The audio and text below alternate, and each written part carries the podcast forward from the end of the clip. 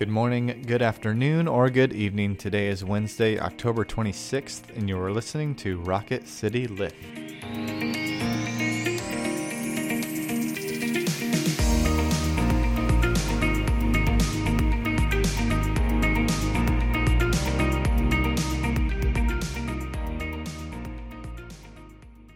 Back to Rocket City Lift. I'm Brett Goodeman. And I'm Tara Bulger. And we come to you three times a week to bring a bit of a spiritual lift to your day. Today we are going to be in the book of Ecclesiastes. But before we get to that scripture, let us begin with a prayer. Let us pray.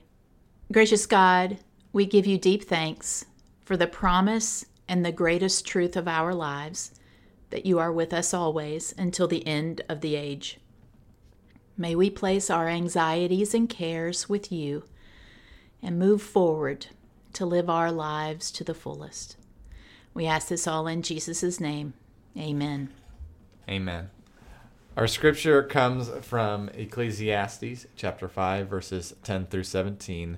Listen for a word from God. The lover of money will not be satisfied with money, nor the lover of wealth with gain. This also is vanity. When goods increase, those who eat them increase. And what gain has their owner but to see them with his eyes? Sweet is the sleep of the laborers, whether they eat little or much, but the surfeit of the rich will not let them sleep. There is a grievous ill that I have seen under the sun. Riches were kept by their owners to their hurt, and those riches were lost in a bad venture. Though they are parents of children, they have nothing in their hands. As they came from their mother's womb, so they shall go again, and naked as they came, they shall take nothing for their toil, which they may carry away with their hands.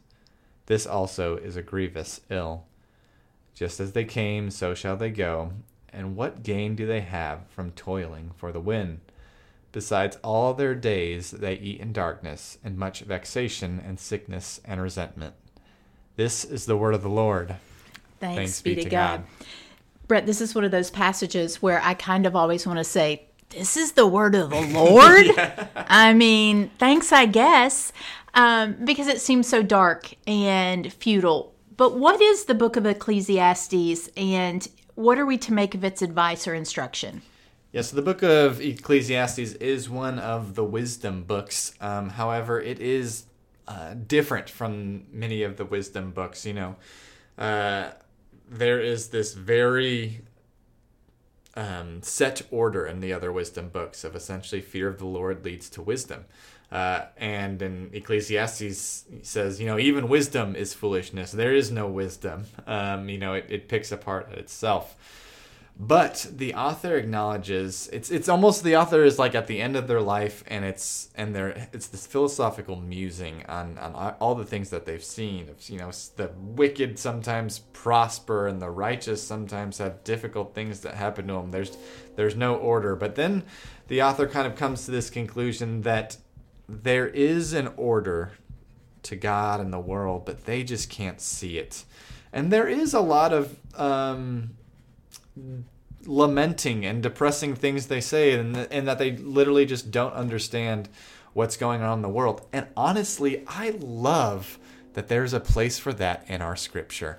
That there is a place for when you look around and you say, none of this makes sense, I don't get it, and these are the, all the frustrating things in the world.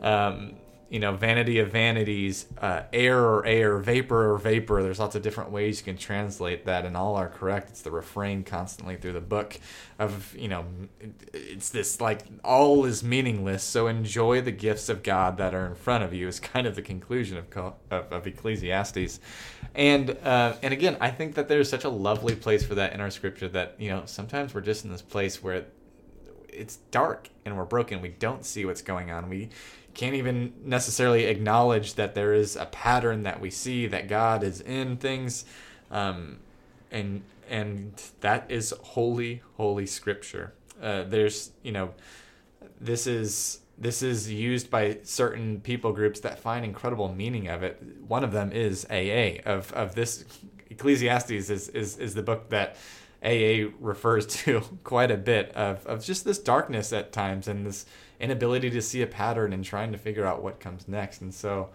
what a gift I think this is in Holy Scripture that, yeah, as you said, sometimes it is confusing and contradictory and, and negative. Uh, and that's okay, mm-hmm. you know?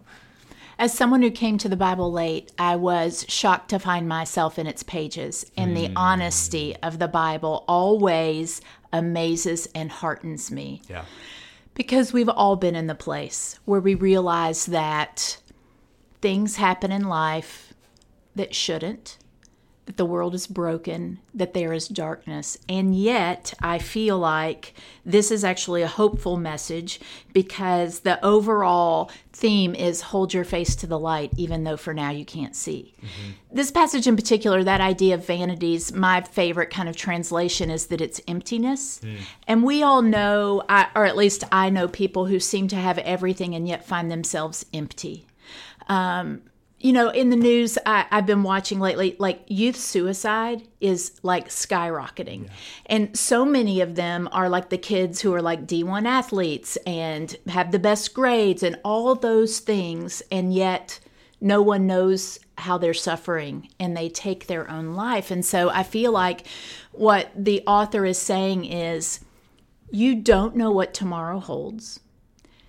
You will probably suffer because everyone does. Nobody gets out of this world unscathed. And so, what you can rely on is that God will be with you through it all. And enjoy now, enjoy today find a way to fill up that emptiness that is about God because it's the only thing that stands the test of time and circumstance. Mm-hmm. And so maybe I'm a little too like Pollyanna, but I think this is hopeful. Yeah. I love it. Um, but I'm also a cynic in a lot of ways. So um, it would be my like language. It is, you know, uh, one commentary I read on when I taught uh, this class on Ecclesiastes last year was, was, uh, have made the joke that this is the book for millennials and all the cyn- all the cynicalness that that revolves around them.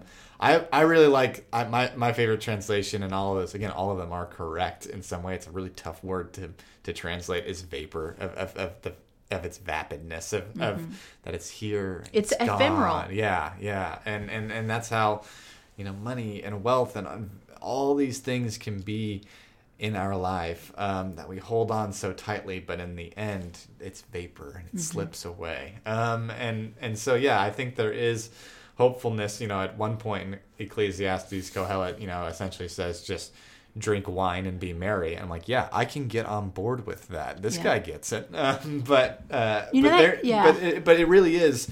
Uh, so throughout, he says it over and over again of enjoy the gifts of God. Um, uh, that uh, holding on to these things uh, that that that are here and are gone, but there are so many gifts of God in our lives, and take hold of those mm-hmm. and enjoy them because each day there is a gift from God for us to to hold and to love. You know, I know that you are of like the millennial cohort, but I I think that commentary is unfair because yeah. the only people who aren't cynical at some time are people who haven't been broken. Yeah and we're all broken at one point or another. Yeah. And so it can be very easy to be cynical. And so again and again, the the wisdom from Ecclesiastes is, but narrow it back down to this day, mm-hmm. and be mm-hmm. grateful and live in the Lord. Mm-hmm. I think you're absolutely right. I think you're absolutely right. Let me take us out with a quote from Alan Woods, who says Ecclesiastes would be quite unbearable were it not for heaven's eternity and its citizens. Mm, amen. Friends, thank you so much for joining us. We hope you will be back on Friday. But as you go about your day and your life, may the Lord bless you and keep you. May the Lord make his face to shine upon you and be gracious unto you. May the Lord lift up his countenance upon you and give you peace, both now and in the life everlasting.